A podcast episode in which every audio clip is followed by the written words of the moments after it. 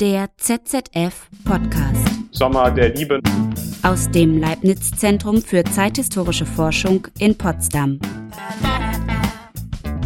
Hallo und herzlich willkommen zu dieser fünften Folge des ZZF Podcast. Mein Name ist Tim Schleinitz und ich freue mich, dass Sie und dass ihr wieder eingeschaltet habt. Heute wird's kuschelig, streitbar, enttäuschend und kompromissbereit. Heute geht's um Paarbeziehungen. Ich weiß nicht, wie es euch geht, aber mir scheint, dass das Thema fast schon eine anthropologische Konstante ist, also die Menschen immer schon begleitet, weil sie eben Menschen sind.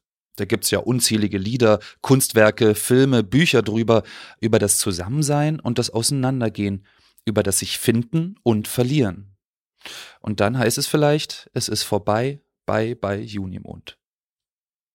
Paarbeziehungen können gesellschaftliche Normen festigen oder sie herausfordern. Sie können Machtinstrument sein, eine Quelle des Genusses oder stille Lebensretter. Denkt nur mal an die Kleinfamilie im Reihenhaus mit Jägerzaun oder die queere Dreiecksbeziehung mit adoptierten Kindern. Oder auch an die selbstoptimierten urbanen Hipsters auf Tinder, an adlige Hochzeitspolitik oder an Viktor Klemperer, den seine als arisch eingestufte Frau gerettet hat vor der Ermordung durch die Nazis. Aus seinen Erinnerungen entstand übrigens das sehr empfehlenswerte Buch LTI, Notizbuch eines Philologen. Was in Sachen Liebesbeziehungen geht und was nicht, kann also auch strengen, teils brutalen und unmenschlichen Regeln unterliegen, egal ob ausbuchstabiert in Gesetzen gegen Homosexualität zum Beispiel oder als ungeschriebenes Gesetz, etwa bei Erwartungen an Körperform oder bei großem Alters- oder auch Klassenunterschied. Das sind natürlich jetzt nur ein paar wenige Beispiele, um, jetzt aber auch Schluss mit den unvollständigen Aufzählungen. Es ist jetzt Zeit für die gewohnte Vorstellung der heutigen Gäste durch Sie selbst. Ja, mein Name ist Michael Homberg. Ich bin wissenschaftlicher Mitarbeiter am ZZF in der Abteilung 3 zur Geschichte der Medien- und Informationsgesellschaft. Ich bin äh, Christopher Neumeier, seit 2012 wissenschaftlicher Mitarbeiter am ZZF, arbeite zur Geschichte des Dieselautos und auch zur Geschichte der Familie im 20. Jahrhundert. Christopher Neumeier meint übrigens, dass das Dieselauto nicht sehr viel mit Paarbeziehungen zu tun hat, außer vielleicht bei der Ferienfahrt. Gemeinsam mit Michael Homberg hat er im März diesen Jahres auf jeden Fall eine Tagung zum Thema organisiert. Unter dem Titel Revolution der Paarbeziehungen haben sich einige Tage lang HistorikerInnen mit dem Wandel des Beziehungslebens in Bundesrepublik und DDR beschäftigt. Wegen der Pandemie war das ein reines Online-Format, gestützt auf Konferenzsoftware und Laptops. Paarbeziehungen wurden dabei begriffen als ein Prozess, der mit dem Kennenlernen beginnt. Hier schildert Christopher Neumeier in einem kurzen Ausschnitt die Herangehensweise und Ziele der Online-Tagung. Nun zum Paarwerden. In beiden Teilen Deutschlands war nach dem Zweiten Weltkrieg die Ehe bei der Partnersuche lange Norm. Doch gab es schon in den 1950er Jahren, im sogenannten goldenen Zeitalter der Ehe, eine Kultur des Rendezvous abseits dieser Norm, die auf flüchtige Beziehungen und Affären umfasste. Die Ehe war also nicht notwendigerweise der Fluchtpunkt sich anbahnender Paarbeziehungen. Als in West und Ost immer mehr Ehen gelöst wurden, bildete sich mit den Geschiedenen ab den 60er Jahren überdies eine Gruppe von Singles, die in vielen Fällen auch wieder versuchte, eine neue Partnerin bzw. einen neuen Partner zu finden. So etablierte sich ein wachsender Singlemarkt. Die 70er Jahre zeitigten zudem mit dem unverheirateten Zusammenleben, den wilden Ehen oder Ehen ohne Trauschein, wie es damals hieß, einen neuen Modus von Paarbeziehungen. Dabei wissen wir bislang wenig darüber und mit dieser neuen Lebensform auch neue Formen des Kennenlernens, des Zusammenlebens und des sich Trennens von Beziehungen einhergingen. Vor diesem Hintergrund soll erstens gefragt werden, wie Paare zusammenkommen. Damit rückt die Praxis der Partnersuche in den Fokus. Hierzu ist es ebenfalls wichtig, sowohl die Räume des Kennenlernens als auch die Medien und Techniken der Suche zu beleuchten. Wie Cafés, Kinos und Tanzhallen oder Arbeitsstätten als Räume des Kennenlernens überkommene soziale, religiöse oder auch regionale Grenzen durchbrachen und die neuen Techniken der Partnersuche, wie das Computerdating, die Praxis der Suche in Schulen und Vereinen sowie bei Festen und Feiern im gesellschaftlichen Nahraum ablösten, wäre hier genauer zu beleuchten. Und zweitens soll es um die Frage gehen, warum Paare zusammenkommen. Also, hier geht es vor allem um die Motive, die individuellen Motive, die Gefühle oder waren es pragmatische Erwartungen oder romantische Wünsche.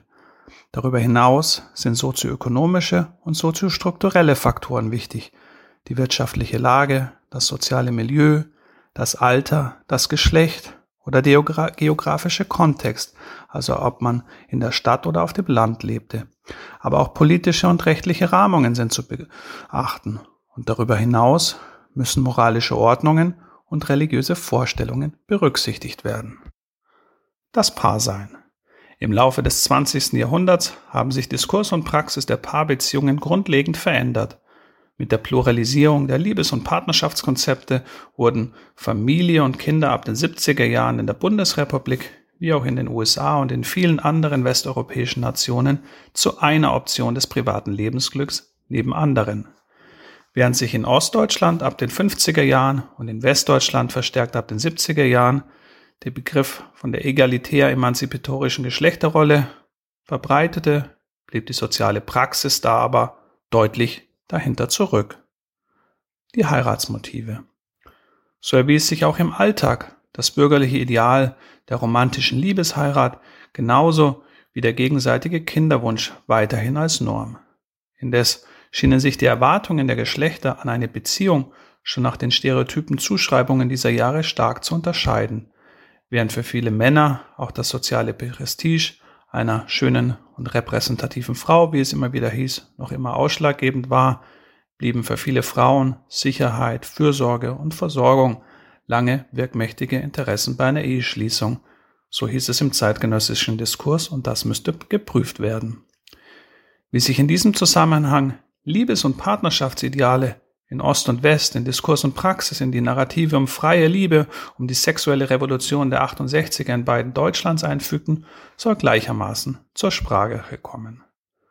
Zu fragen wäre insbesondere, inwiefern sich in dieser Zeit die viel diskutierte Individualisierung und Freizügigkeit, die vermutete neue Freiheit bei der Ausgestaltung von Paarbeziehungen in das weiterhin gültige, normativ aufgeladene Konzept der romantischen Liebe einpassen ließ, das muss diskutiert werden und auch inwiefern in Ostdeutschland etwa der Staat in die Paarbeziehungen hineinregierte und eine Kultur des Kennenlernens kreierte, die letztlich bis in die Medien- und Kulturpolitik hineinwirkte, müssen weitere Forschungen zeigen.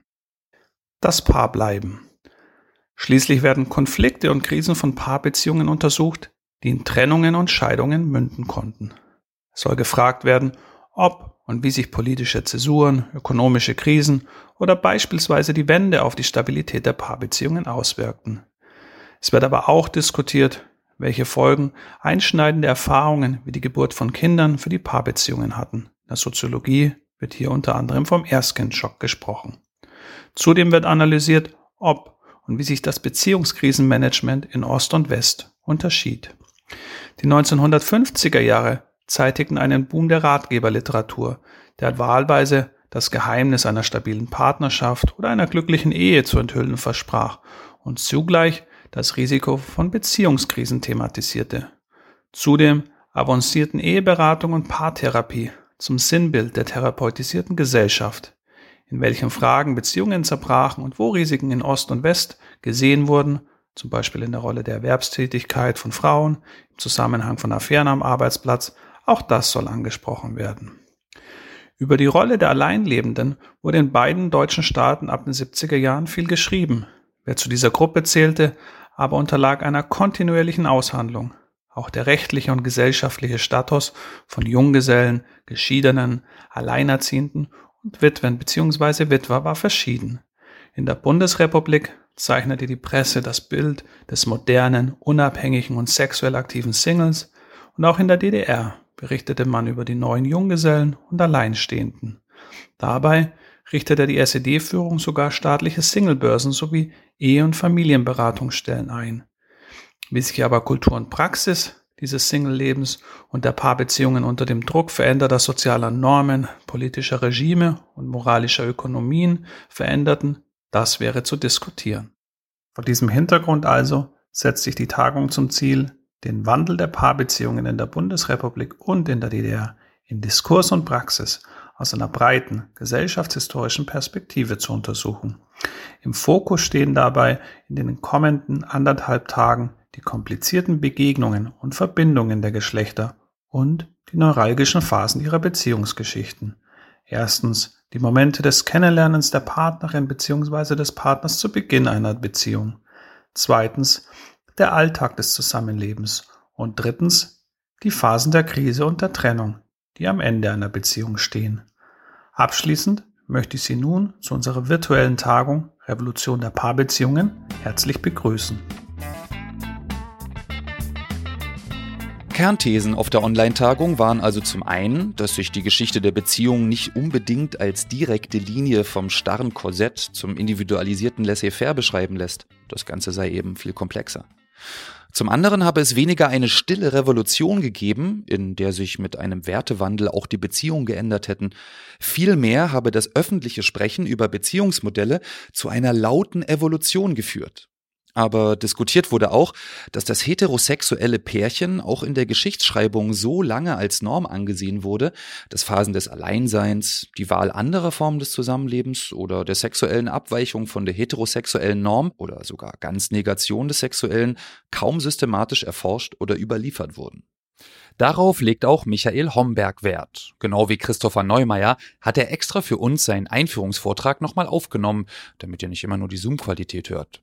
Und diesen Einführungsvortrag könnt ihr jetzt hier hören. Sehr geehrte Damen und Herren, liebe Kolleginnen und Kollegen, liebe Gäste. Von unserer Seite nochmals ein ganz herzliches Willkommen zur Tagung Revolution der Paarbeziehungen. Christopher Neumeier und ich freuen uns, Sie alle wenigstens virtuellerweise hier aus dem ZZF in Potsdam begrüßen zu dürfen. Das Beziehungsleben in Bundesrepublik und DDR hat sich fundamental gewandelt. Ausgehend von dieser Beobachtung wollen wir möglichen Veränderungen, aber auch Kontinuitäten des Beziehungslebens nachspüren, indem wir im Rahmen der Tagung drei neuralgische Punkte in den Blick nehmen. Erstens die Phase des Kennenlernens, dann zweitens die des Zusammenlebens und drittens die der Trennung.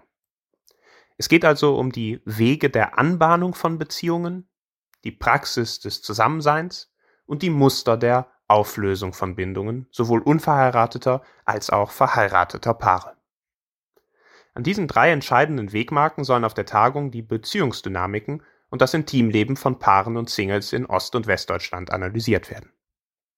Dazu wiederum müssen zuvorderst die historisch gewachsenen Muster der Partnerwahl und der Beziehungsgestaltung in Ost und West in den Blick genommen werden, in denen sich bis heute abweichende Einstellungen gegenüber Kohabitation, Ehe und Scheidung, aber eben auch unterschiedliche Praktiken partnerschaftlichen und familialen Verhaltens widerspiegeln.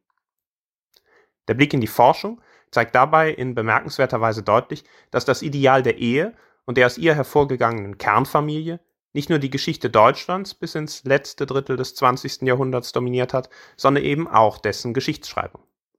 So blieben gerade solche Paarbeziehungen die von der Norm abwichen, ebenso lange unberücksichtigt wie Formen und Phasen des Alleinseins und Alleinlebens.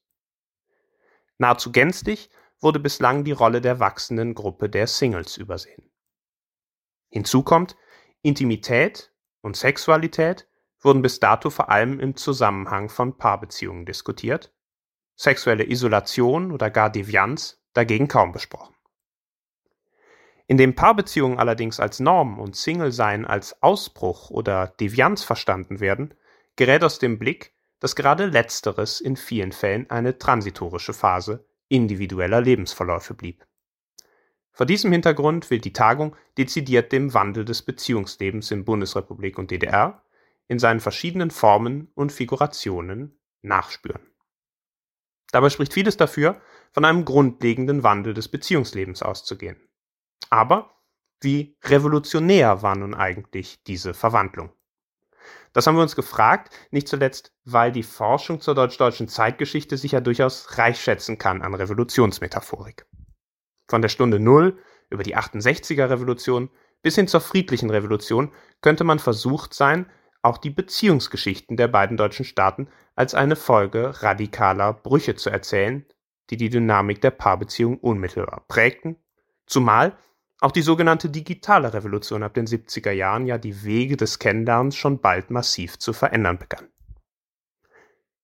Doch gebietet bei aller Rede von Revolution die Auswertung sozialstatistischer Erhebungen zur Entwicklung des Beziehungslebens, des Heiratsverhaltens und auch der Scheidungsraten unseres Erachtens letztlich eher Zurückhaltung. So gehen wir von der Hypothese aus, dass es sich in beiden deutschen Staaten in Abwandlung der berühmten Thesen zum Wertewandel weniger um eine stille Revolution als vielmehr um eine laute Evolution der Paarbeziehungen in Diskurs und Praxis handelte. Mit Blick auf die Geschichte neuer Formen sozialer Interaktion, intimer Begegnung und auch klassischer Paarbeziehung zeigen sich sowohl markante Kontinuitäten als auch Brüche der Entwicklung des Beziehungslebens in Ost- und Westdeutschland. Die Tagung will diese Wandlungsprozesse anhand dreier leitender Fragestellungen diskutieren. Erstens, wie entwickelten sich die Dynamiken der Paarbeziehungen in der Bundesrepublik und der DDR? Hier soll es darum gehen, wann und warum Unterschiede in beiden Teilen Deutschlands auftraten und wie sich diese Veränderungstendenzen periodisieren lassen. Wie sind also beispielsweise die viel zitierten Individualisierungs-, Pluralisierungs- und Liberalisierungstendenzen der 70er Jahre in diesem Zusammenhang zu bewerten?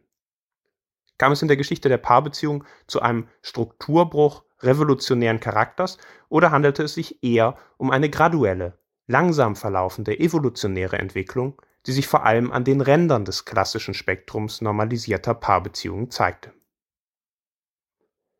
Zweitens, inwiefern haben soziale und ökonomische Rahmenbedingungen, wie auch politische, rechtliche und kulturelle Normen die Akzeptanz und Ausgestaltung von Paarbeziehungen in Ost und West geprägt? Immerhin waren die Ideale, Politiken und Praktiken von Paarbeziehungen von Beginn an ein Ergebnis polarisierter Aushandlungsprozesse in der Bundesrepublik und der DDR. Politikerinnen und Politiker, aber auch Vertreterinnen und Vertreter der Kirchen sowie aus Justiz, Wissenschaft und Journalismus debattierten kontrovers über neue Formen des Zusammenlebens. Ob und wie sich diese Diskussionen in der Folge allerdings im Alltag von Singles, Paaren und getrennt Lebenden auswirkten, wäre noch zu klären. Und drittens, wo lag die Agency von Singles und verheirateten oder unverheirateten Paaren? Welche Spielräume nutzten sie, um aus gesellschaftlichen Normen auszubrechen und ihre sexuellen Vorlieben und oder intimen Beziehungen auszuleben? Hier bliebe vor allem zu diskutieren, wie sich Phasen und Formen des Alleinseins und Alleinlebens gestalteten, die ab den 70er Jahren angesichts des rasanten Anstiegs der Ein-Personen-Haushalte und des Singlebooms zusehends in den Fokus der Debatte rückten. Schließlich zählten in Sozialstatistiken sowohl ledige als auch verwitwete und geschiedene Menschen zu der als Singles benannten Personengruppe. Während sich dabei manche Jüngere bewusst für das Single-Dasein als Ausdruck einer neuen Lebensform entschieden, lebten andere gezwungenermaßen alleine. Ausgehend von der Frage, ob und in welchem Sinne also von einer Revolution der Paarbeziehungen in der Bundesrepublik und der DDR gesprochen werden kann, will die geplante Tagung folgende Perspektiven auf das Beziehungsleben in den Blick nehmen. Was bedeutete es, in West- und Ostdeutschland Single zu sein? Wie gestaltete sich die Praxis der Paarwerdung und Paarbeziehung über den engen Kreis verheirateter Paare hinaus? Wie lernten etwa Singles ihre potenziellen Partnerinnen und Partner kennen und was motivierte die Paarwerdung? Und wie wandelte sich im Folgenden der Beziehungsalltag in Abhängigkeit von der gewählten Lebensform. Also abhängig davon, ob man verheiratet oder unverheiratet, zusammen oder getrennt lebend war oder in einer geschlossenen oder offenen Beziehung lebte. Und was änderte sich, sobald Krisen, Konflikte und Streitigkeiten schließlich die Beziehung belasteten? Am Beispiel der drei neuralgischen Phasen der Paarbeziehung, des Kennenlernens, Zusammenlebens und der Trennung will die Tagung daher vor dem Hintergrund dieser Fragen den Wandel der Paarbeziehungen in Ost und West diskutieren. Nun aber zum an dieser Stelle gewohnten Gespräch mit meinen beiden Gästen, Michael Homberg und Christopher Neumeier. Am Anfang habe ich die beiden gefragt, wie kommt man denn dann eigentlich auf dieses Thema? Auch Paarbeziehungen beschäftigt euch jetzt beide mit Familie und mit ja, Beziehungsthematiken. Ähm, ist das so, dass euch das aus dem Privaten ganz besonders interessiert oder seht ihr in diesem Thema Paarbeziehungen ähm, einen besonders ja, relevanten Teil der Gesellschaft oder was ist da eure Motivation eigentlich? Wie kommt ihr auf das Thema? Vielleicht fange ich einfach mal an. Es ist ja in der Tat äh, sehr interessant, dass wir uns auf wahrscheinlich doch sehr unterschiedlichen Wegen dem Thema genähert haben. Mein erster Zugang zu dieser Geschichte der Paarbeziehung rührt eigentlich aus einem größeren thematischen Zusammenhang her, nämlich äh, der Geschichte des digitalen Zeitalters. Ich habe mich in den letzten Jahren sehr intensiv mit äh, verschiedenen Konstellationen der Veränderung von Lebens- und Arbeitswelten beschäftigt und äh, dabei eben auch über ja sowas wie Computerdating nachgedacht. Bei dem Computerdating bin ich dann sozusagen in die Geschichte der Paarbeziehungen eingestiegen. Ist denn Computerdating eigentlich äh, sehr anders als so Dating vorher? Macht der Computer was mit dem Kennenlernen? Ja, der verändert zunächst mal die Diskurse über das Dating sehr stark. Also es gibt ein Schlagwort des Scientific Matchmaking, der wissenschaftlichen Partnervermittlung und diese Rationalisierung von Paarbeziehungen, dass man also den findet, den der Computer berechnet hat, das berechnete Glück, das ist dann doch was, was sehr stark auch mit der äh, Vorstellung von Digitalität, von Computerzeitalter zu tun hat. Insofern habe ich mich dann sehr früh gefragt, wie kommt es eigentlich, dass Menschen den Computer ausgerechnet nutzen, um sich Liebe zu sichern und äh, zu finden und bin dann auf diese Fragen gestoßen, wie lernt man sich eigentlich kennen im digitalen Zeitalter? Was motiviert da die Paarwerdung? Was sind da große Medien und Techniken des Kennenlernens? Ich habe mal einen ne Kurzfilm gesehen auf einer DVD von einem längeren Film. Der längere Film hieß äh, Im Staub der Sterne, ein DEFA Science-Fiction-Film von 74 und ungefähr aus der Zeit stammt auch dieser Kurzfilm, nämlich Liebe 2000 und da geht's um Computerdating auch tatsächlich. Aus den ja, frühen 70er Jahren ist der. Ähm, und da wird das Ganze ein bisschen dystopisch dargestellt. Also da haben junge Leute auch, werden von Computern zusammengebracht und da ist der Computer und der ist dann so ein bisschen unemotional, spuckt dann quasi den Traumpartner aus ähm, ist das so, dir auch so begegnet, dass das irgendwie, ja, so ein bisschen irgendwas verloren geht da jetzt, oder? Oder würdest du sagen, ist einfach was anderes? Ja, gibt es schon. Diesen Verlustdiskurs gibt es durchaus. Und man kann auch sagen, dass der Computer in gleicher Weise Automationshoffnungen und Maschinenängste bündelt. Auf beiden Seiten äh, sagen, sind äh, Kritiker und Befürworter des Phänomens versammelt. Es gibt eine ganze Reihe an literarischen Verarbeitungen des Computers schon früher. Und wenn wir in die Gegenwart schauen, dann äh, sind Serien wie Black Mirror beispielsweise auch diesem Thema äh, nachgegangen und äh, ja, haben das eingeordnet. Also es ist ein Faszinosum offenkundig bis heute. Okay. Christopher, ähm, wir haben jetzt schon gehört, dass der, der Dieselmotor nicht unbedingt oder nur bedingt was mit Paarbeziehungen zu tun hat, äh, vielleicht jenseits des, des Ausflugs in den Grün. Wie ist das denn bei dir? Also ähm, wir hatten jetzt von Michael gehört, da geht es viel um, ähm, um diese Frage nach, wie Computer und Digitalität das Kennenlernen äh, verändert. Wie ist das denn bei dir eigentlich, der Zugang? Also mein, mein Zugang äh, ist äh, ein anderer, der kommt eher aus der Politikgeschichte, der Sozialgeschichte. Es geht um die Frage, wie Werte oder Idealvorstellungen das Zusammenleben strukturieren und es gibt ja die These vom Wertewandel, der sich in den 70er Jahren vollzogen habe. Dem Zuge dessen hätte sich die Welt grundstürzend verändert. Für die einen war das positiv konnotiert, für die anderen, wie Elisabeth Nölle-Neumann, die damalige Leiterin des Allenbach-Institutes, war das negativ konnotiert. Und von dieser Perspektive habe ich versucht, äh, differenziert zu analysieren, wie politisch, juristisch, sozialwissenschaftlich über Familie geredet, gesprochen, diskutiert wurde, welche Aushandlungsprozesse dahinter gestanden sind und wie der Familienalltag ausgesehen hat. Und wichtig ist, wenn ich ja behaupte, dass sich in den 70er Jahren alles verändert hat, dann kann ich nur eine Aussage hierüber treffen, wenn ich weiß, wie Familie vor 1970 ausgesehen hat. Und damit habe ich einen langen Untersuchungszeitraum in den Blick genommen, den habe ich beginnen lassen im Deutschen Kaiserreich und habe dann den Bogen gespannt bis ungefähr 1990. Und ein zentraler Befund meiner Arbeit ist, dass das Reden über Familie weitaus radikalere Lebensentwürfe entfaltet, entwickelt, konzipiert hat, als man es dann in den Familienalltag von vielen Familien gefunden hat. Und gleichzeitig hat man schon in den 1920er Jahren unterschiedlichste Lebenskonstellationen gehabt, die sich vielfach nicht viel von dem unterschieden hat, was man dann in den 70er und 80er Jahren gefunden hat. Also es gab damals genauso wie in den 70er und 80er Jahren äh, geschiedene Frauen, geschiedene Männer, es gab Witwen, es gab Waisenkinder, darüber hinaus gab es alleinstehende Frauen, es gab unverheiratete Paare, gerade in Großstädten wie Berlin. Ähm, war zwar noch kein Massenphänomen, in den 20er Jahren war eine kleine soziale Gruppe, aber sie gab es immerhin. Und übrigens waren die nicht-ehelichen Lebensgemeinschaften auch in den 70er und 80er Jahren weder in Ost- und Westdeutschland ein soziales Massenphänomen. Der Unterschied, wenn man da mal den äh, festhalten möchte, wenn, Hinblick auf die 1920er und 1970er Jahre ist, dass man in den 70er Jahren viel offensiver darüber diskutiert hat. Auch weil deren Zahl, also die Zahl der nicht-ehelichen Lebensgemeinschaften, sehr stark angewachsen ist. War fast ein exponentielles Wachstum. Aber wenn ich bei 0,1 Prozent der Bevölkerung starte und ich verdoppele mich in zehn Jahren oder verdreifache mich in zehn Jahren, dann bin ich nach wie vor eine kleine soziale Gruppe. Aber gesamtgesellschaftlich hat man es zumindest verhandelt. Und das ist so ein zentraler Befund, dass eben das Reden über Familie weitaus radikaler war und sich viel schneller verändert hat als die sozialen Praktiken. Damit meinst du eben, dass so das, was hierzulande als so irgendwie ähm, vielleicht traditionelle Kernfamilie bezeichnet wird, also Mann, Frau, ein, zwei Kinder oder sowas, äh, eigentlich immer noch die Norm ist, sozusagen, beziehungsweise in den 70er Jahren dann eigentlich immer noch gewesen ist, man eben nur anders drüber geredet hat. Das Wichtigste ist, glaube ich, erstmal, dass man es akzeptiert hat gesellschaftlich, dass es unterschiedliche Familienformen gibt.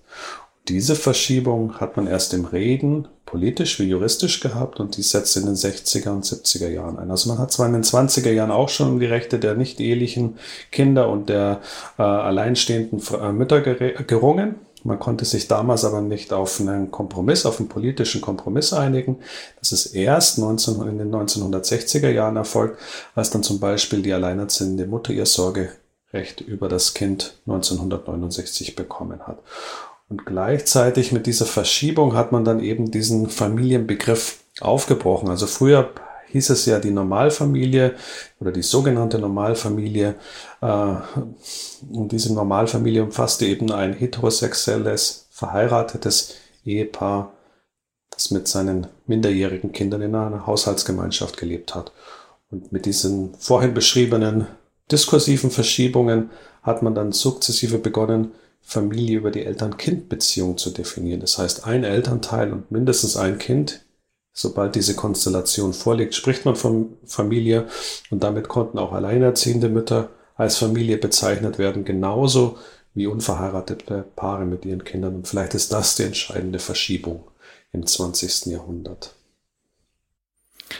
Dann wird ja jetzt sozusagen, ähm, wenn diese Verschiebung stattgefunden hat, also die, die, die Definition von Familie, wenn wir darüber reden, dann ist das auch etwas sozusagen, was vom äh, von gesetzlicher Seite auch so anerkannt wird, oder? Also wenn ich jetzt sage, ich bin Alleinerziehende zum Beispiel oder ich lebe in einer in einer anderen Form der Partnerschaft, dann haben ja schon viele Leute vielleicht die Erfahrung gemacht, dass es dann total schwer ist für ein Kind, für das ich zum Beispiel nicht als Vater eingetragen bin oder ähnliches, in irgendeiner Art und Weise Verantwortung zu übernehmen oder irgendwas dafür regeln zu können. Also wenn wir darüber reden, dass es sich verändert hat, dann ist das nicht nur was Diskursives, sondern eben auch etwas, äh, was so, ich sag mal so handfeste, ähm, praktische Folgen auch hat dann, oder? Ja, genau. In dem Augenblick, wenn das äh, dann in die Rechtsform gegossen wird, dann hat es äh, handfeste äh, Folgen. Ähm, man muss aber äh, sich bewusst werden, dass diese Ausweitung der Familiendefinition, also diese äh, Berücksichtigung von Eltern-Kind-Beziehungen generell primär alleinerziehende Frauen tendierte zu erreichen. Nicht-eheliche Lebensgemeinschaften wurden damit de facto auch als Familie definiert, aber der Gesetzgeber hatte das nicht primär im Blick. Das war ein Nebeneffekt, ein juristischer Nebeneffekt. Und wenn man sich die Debatten in den 1980er Jahren ansieht, dann war es sozial äh, und auch familienrechtlich nach wie vor problematisch, wenn man äh, unverheiratet zusammengelebt hat und gemeinsame Kinder gezeugt hat. Also die Akzeptanz hat hier äh, sich vielleicht erst in den 1990er, frühen 2000er Jahren verschoben. Auch weil in diesem Zeitraum die Zahl der nicht-ehelichen Geburten, die Zahl der nicht-ehelichen Lebensgemeinschaften massiv angestiegen ist. Und man muss immer unterscheiden, dass es in diesem Punkt dann doch eine Stadt-Land-Differenz gibt. Das bedeutet also, in der Stadt ist dann die soziale Akzeptanz für, für solche Lebensformen auch ein bisschen größer als auf dem Land oder ist das ein Vorurteil? Äh, tendenziell ja, aber es ist immer so, wenn man natürlich die betroffene Person kennt, dann verschiebt sich auch die individuelle Haltung und zwar gegenüber dieser betroffenen Person. Vielleicht nicht grundsätzlich gegenüber dieser Lebensform, aber dieser individuellen Person, der man freundschaftlich verbunden ist, der möchte man ja grundsätzlich im Regelfall nichts Böses oder in vielen Fällen. Ne? Und dann gibt's immer ähm, so die, die bekannten Ausnahmen. Also es das heißt nicht, dass in allen städtischen Teilen von Berlin zum Beispiel nicht eheliche Lebensgemeinschaften gleich akzeptiert werden. Genauso wie es ja mit homosexuellen Paaren heutzutage äh, ebenso ist. Du hast gesagt, in den 90ern, frühen 2000er Jahren hat das vielleicht zugenommen, diese Akzeptanz auch von äh, nicht-ehelichen äh, ja, Lebenspartnerschaften, von anderen Familienformen. Äh, Michael, das berührt ja vielleicht auch das Feld, was du äh, beforscht hast, nämlich dieses ganze Online-Kennenlernen. Wie ist das denn, wenn man sich jetzt online kennenlernt? Gründet man da, da, danach so eine klassische Familie trotzdem? Ähm, oder ist das dann ähm, so, dass dann vielleicht, wenn daraus Kinder entstehen, dass dann eher so diese alternativen oder anderen, neueren neuer anerkannten Form von Familie oder Zusammensein daraus hervorgeht? Ja, auch da gibt es keine ganz eindeutige Antwort. Es gibt ja ganz verschiedene Online-Dating-Plattformen. Es gibt auf der einen Seite ja lose Kennenlernen-Apps wie Tinder, auf der anderen Seite gibt es äh, Apps, die darauf ausgerichtet sind, dauerhafte Beziehungen zu generieren, wie Candidate oder Once, die dann schon im Namen tragen, dass sie sozusagen etwas anderes vermitteln, eher Partnervermittlung sind, als sozusagen Sex-Dates äh, anbahnen. Und so breit das Spektrum ist, so unterschiedlich sind natürlich auch die Motive der Nutzerinnen und Nutzer, die diese Apps nutzen. Also auch da kann man zwar feststellen, dass im Ganzen die von Christopher beschriebenen Spielräume äh, weiter geworden sind und davon auch letztlich natürlich die ähm, online angebahnten Beziehungen profitieren oder diese eben ausnutzen. Auf der anderen Seite muss man aber auch feststellen, dass gerade die Geschichte des Online-Datings nicht minder voll von Ambivalenzen und Ungleichzeitigkeiten ist. Also auch da gibt es sozusagen das, was wir als gemeinsames Band auch für die Tagung mitgenommen haben, nämlich eine längere Perspektive einzunehmen, genau zu schauen, wo sind eigentlich die Bruchstellen in den Narrativen, wo wird es sozusagen vielleicht doch komplizierter, wo stehen auch mal Geschichten, ja, so großen Narrativen entgegen der Liberalisierung, ähm, die als so eine Art ja, Mastererzählung, Meistererzählung für die Bundesrepublik und auch die DDR oft angenommen worden sind. Ähm, auch das zeigt sich beim Computerdating. Bestes Beispiel, im Sommer der Liebe 1967 geht es eben nicht nur darum, mit den ersten Computerangeboten den losen Partner der Sex- und Wechsellust, wie es der Spiegel schreibt, zu finden. Der große Teil der Studierenden dieser Jahre sehnt sich dann doch nach dem einen Partner, mit dem man zusammenbleiben kann und äh, verleiht im Grunde der äh, Ehe auch in der Bundesrepublik so eine kurze Renaissance. Da ist also das Computerdating nicht nur Motor sozusagen der Vervielfältigung, Pluralisierung von Lebensmodellen und Partnerschaftskonzepten, sondern doch auch ähm, ein Stück weit ja mit Momenten des konservativen Beharrens ausgezeichnet. Jetzt habe ich das in meinem Kopf gerade so ein bisschen durcheinander gebracht. Sommer der Liebe äh, 1967, da war jetzt natürlich noch nicht mit Computerdating. Nee. Doch, oder? in der Tat, in der Tat. Der äh, Witz an der Geschichte ist, dass äh, das Computerdating in sehr anderem Gewand seine Wurzeln im Grunde in den 50er Jahren schon besitzt. Und da sprechen wir vor allen Dingen von der amerikanischen West- und dann auch Ostküste.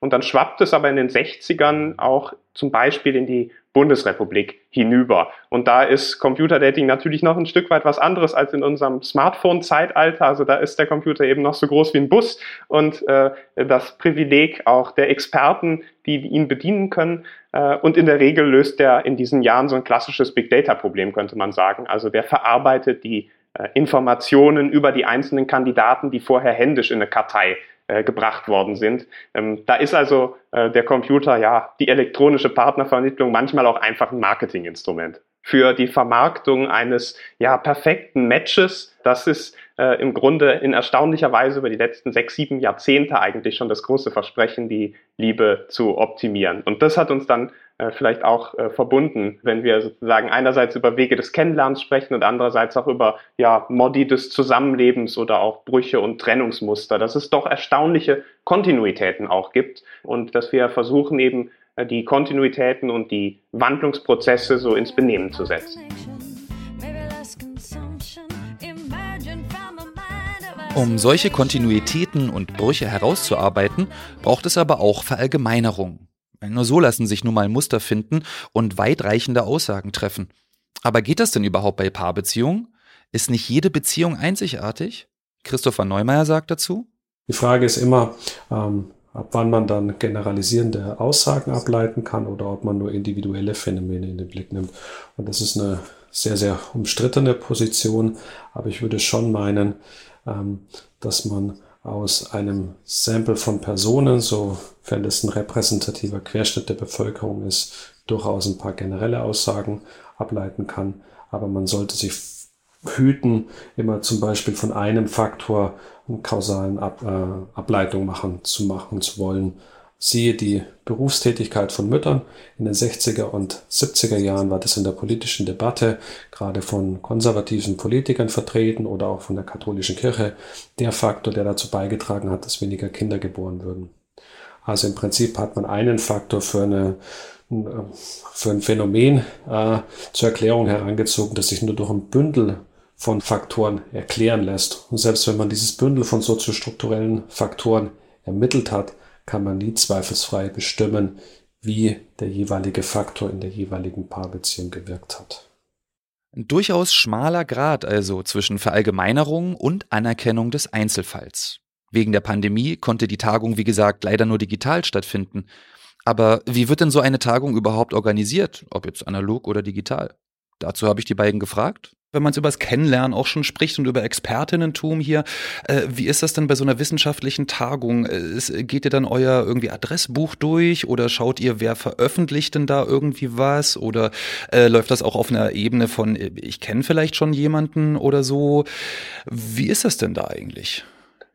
Ja, gehen wir unser Adressbuch durch, Christopher. Ich bin gar nicht ganz sicher. Also wir hatten sicherlich ein paar Namen im Kopf, als wir die Tagungsidee gemeinsam äh, vorbereitet haben und haben dann auch überlegt, sozusagen, wer wäre passend, wer arbeitet in dem Feld, wen könnten wir ansprechen, wer äh, ist da interessiert. Das ist die eine Geschichte. Die andere Geschichte ist natürlich, dass man in der Regel versucht, seine Gedanken zunächst mal auch für sich zu ordnen, ein Exposé auszuarbeiten und daraus ein Call for Papers, wie man so äh, schön sagt, äh, zu stricken. Das haben wir gemacht und den dann auch äh, veröffentlicht über die einschlägigen Portale, um zu schauen, wen haben wir eigentlich alles nicht auf dem Zettel, wer kommt vielleicht noch dazu und äh, wie können wir äh, eben auch all die äh, gewinnen für unser Thema, die unter dem Radar unseres Radars zumindest geflogen sind. Genau, das ist so ein erster Weg, äh, die Tagung anzubahnen. Treten denn dann trotzdem so irgendwelche so Momente ein, wo man sagt, man schafft jetzt so einen Zoom-Raum oder sowas oder in einer anderen Konferenzanwendung, die man dann so benutzt, äh, wo man dann sagt, das ist jetzt so frei, da könnt ihr jetzt mal irgendwie über irgendwas anderes reden auch oder einfach nur so oder ist das eher schwierig dann? Findet sowas dann auch eher nicht statt? Also jetzt, um, um auf diese Pandemiebedingungen nochmal kurz einzugehen. Prinzipiell bietet man sowas immer an. Aber die Frage ist, wenn ich schon eine Bildschirmzeit von äh, sechs Stunden netto habe, wie viele Stunden möchte ich mir nochmal zusätzlich äh, geben? Ja, und da ist tendenziell so bei den TagungsteilnehmerInnen, dass kurzzeitiges Interesse besteht, um sich ein paar Aspekte nochmal vertieft vor Augen zu führen, die durchzudiskutieren, gerade weil in manchen äh, Panels die Diskussion auch etwas länger gedauert hat und da hat man es dann ausgelagert. Aber Insgesamt ist dann eher das, oder sucht man so ein Gleichgewicht zu finden zwischen Anspannung und Entspannung, dass man halt auch Pausenräume kreiert, weil wenn man äh, drei Stunden vor dem Monitor gesessen ist, dann ist es ungemein wichtig, sich mal die Beine zu vertreten, den Kaffee aus der Küche zu holen oder vielleicht mal vor die Tür zu gehen. Also alles Sachen, die man bei der Tagung auch machen möchte. Und das funktioniert halt erfahrungsgemäß im virtuellen Raum nicht, weil man sein Notebook nicht mit auf diese Reise nimmt, sondern es bleibt einfach am Schreibtisch liegen. Trotz dieser Bedingungen haben sich die beiden sehr darüber gefreut, dass die Tagung überhaupt stattfinden konnte. Und wie bei einer Tagung mit persönlicher Anwesenheit haben die beiden auch hier was mitgenommen. Vielleicht nicht vom kalten Buffet oder vom Keksteller, aber dafür inhaltlich. Was sind denn da so Perspektiven oder veränderte, von euren eigenen Blickwinkeln sozusagen, äh, ja, veränderte äh, Zugänge, die ihr dort vielleicht gefunden habt? Also absolut, es kommen immer sehr, sehr viele Dinge dazu, die man in der Weise nicht vorhergesehen hat. Wir sind ja mit ein paar grundsätzlichen Annahmen auch ins Rennen gegangen und haben versucht, äh, die ähm, Teilnehmerinnen und Teilnehmer äh, darauf einzuschwören und zu schauen, ob unsere Thesen halten. Christoph hat von seiner äh, großen These der lauten Evolution äh, eben schon berichtet und wir haben äh, natürlich verschiedene andere Annahmen, die ich versucht habe zu skizzieren, etwa die ähm, ja, Vorstellung von Ambivalenzen und Brüchen äh, zu akzentuieren. Äh, die haben wir natürlich auch breit diskutiert. Was dann äh, für mich zumindest auch in überraschender Weise nochmal deutlicher herauskam, war, dass wir bei einer Tagung, die die Bundesrepublik und die DDR, DDR vergleicht, es doch auch nochmal mit einer Tagung zu tun haben, die über diese asymmetrisch verflochtene Parallelgeschichte hinaus viele transnationale Bezüge in sich trägt. Und dass man da also sozusagen bei den Expertinnen und Experten, die beispielsweise eine Rolle spielen, einen starken Amerika-Bezug hat, dass man beispielsweise bei den ähm, medialen Debatten äh, nicht umhin kommt, das in einem west- oder auch osteuropäischen, gesamteuropäischen Kontext zu diskutieren. Das waren so Punkte, über die wir auch im Nachgang noch viel nachgedacht haben. Transnationalität, grenzüberschreitende Diskurse, Begegnungen, das war einer der äh, wichtigen Punkte. Bevor ich äh, Christopher dich auch nochmal konkret dazu frage, nochmal kurz der Hinweis für unsere Hörerinnen und Hörer, die äh, denen vielleicht die asymmetrisch verflochtene Parallelgeschichte nicht so viel sagt. Also das ist also sozusagen auch ein Fachbegriff aus der Geschichtswissenschaft und damit wird ja unter anderem äh, bezeichnet, zum Beispiel im Verhältnis Bundesrepublik zur DDR, dass also Entwicklungen beispielsweise in den Paarbeziehungen oder auch was ähm, ja Sozialstaat, Arbeitsbedingungen betrifft, durchaus eigene Entwicklungen stattfinden, also parallel, die sind aber verflochten, weil sie aufeinander Bezug nehmen und die sind asymmetrisch verflochten verflochten, also von der einen Seite mehr als von der anderen, weil es oftmals eben doch so gewesen ist, dass zum Beispiel Entwicklungen aus dem Westen im Osten aufgenommen worden sind oder darauf reagiert wurde, sozusagen. Ne? So kann man das zusammenfassen. Christopher, wie sieht's denn bei dir aus sozusagen? Wir haben jetzt so gehört, ähm, bei Michael ganz besonders nochmal diese transnationalen Bezüge, auch das internationale Ost-West. Äh, was, was, was war das denn bei dir so? Für mich ist erstmal wichtig äh, gewesen, nochmal zu gucken, wie sich der, die Zeit nach 1945 verhält im deutsch-deutschen Vergleich. Und da ist eben diese von äh, Michael bereits angesprochene Transnationalität äh, zentral. Das ist das eine. Und das andere ist, auch wenn man die deutsch-deutsche Geschichte in den Blick nimmt, dann sollte man 1990 nicht innehalten, sondern es ist, glaube ich, ungemein wichtig, nochmal die ersten 20 Jahre nach der Wiedervereinigung anzusehen, um zu gucken, wie sich die deutsch-deutsche Beziehungsgeschichte von da an entwickelt hat. Also wie hat sie sich juristisch entwickelt, wie hat sie sich sozial, strukturell, soziokulturell entwickelt. Also gab es Ost-West-Unterschiede, haben sich die zum Beispiel abgeschliffen oder haben sich die verschärft äh, gab es eine Angleichung vom Verhaltensmustern, die man primär in, den, äh, in der DDR äh, gesehen hat, im Westen und umgekehrt. Zum Beispiel der Anstieg der nicht-ehelichen Geburten war in der DDR wesentlich stärker oder steiler in den 1970er und 80er Jahren als in der Bundesrepublik. Nach 1990 hat sich dieser Trend in den neuen Bundesländern fortgesetzt, aber auch in den westlichen Bundesländern ist die Zahl der nicht-ehelichen Geburten deutlich angestiegen, ist aber ein Unterschied geblieben. Zweiter Faktor, der sich verschoben hat, das Alter bei der Heirat, also das erste Heiratsalter. Ähm, hier hat es einen Anstieg gegeben in Westdeutschland in den 1970er, 1980er Jahren. In der DDR ist es weitgehend stagniert. Erst nach 1990 ist sukzessive das Heiratsalter in den neuen Bundesländern angestiegen. Berufstätigkeit von Frauen. Hier gab es einen deutlichen Ost-West-Unterschied, wenn man die Vollerwerbstätigkeit sich ansieht. Ähm, und hier haben die westlichen Bundesländer zum Beispiel auch nachgezogen. Also die Frauenerwerbsquote ist angestiegen. Das heißt nicht, dass der Verdienst der Frauen übrigens wesentlich besser geworden ist, denn vielfach war es ein Anstieg in prekären Beschäftigungsverhältnissen. Und gleichzeitig gab es einen massiven Anstieg der Arbeitslosigkeit in den neuen Bundesländern nach 1990 und es hat gedauert, bis dieser wieder verschwunden ist oder partiell verschwunden ist.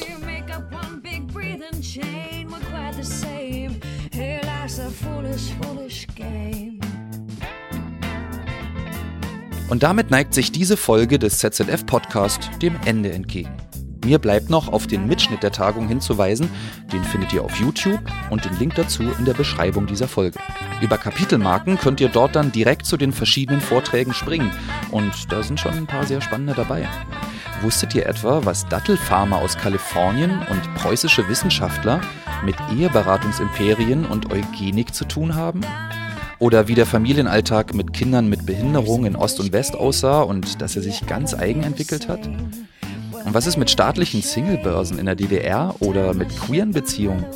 Alle diese Themen könnt ihr in den rund 20-minütigen Vorträgen erforschen. Ich freue mich jedenfalls und sage danke, dass ihr bis zum Schluss dabei geblieben seid und sage Tschüss, bis zum nächsten Mal. Euer Tim.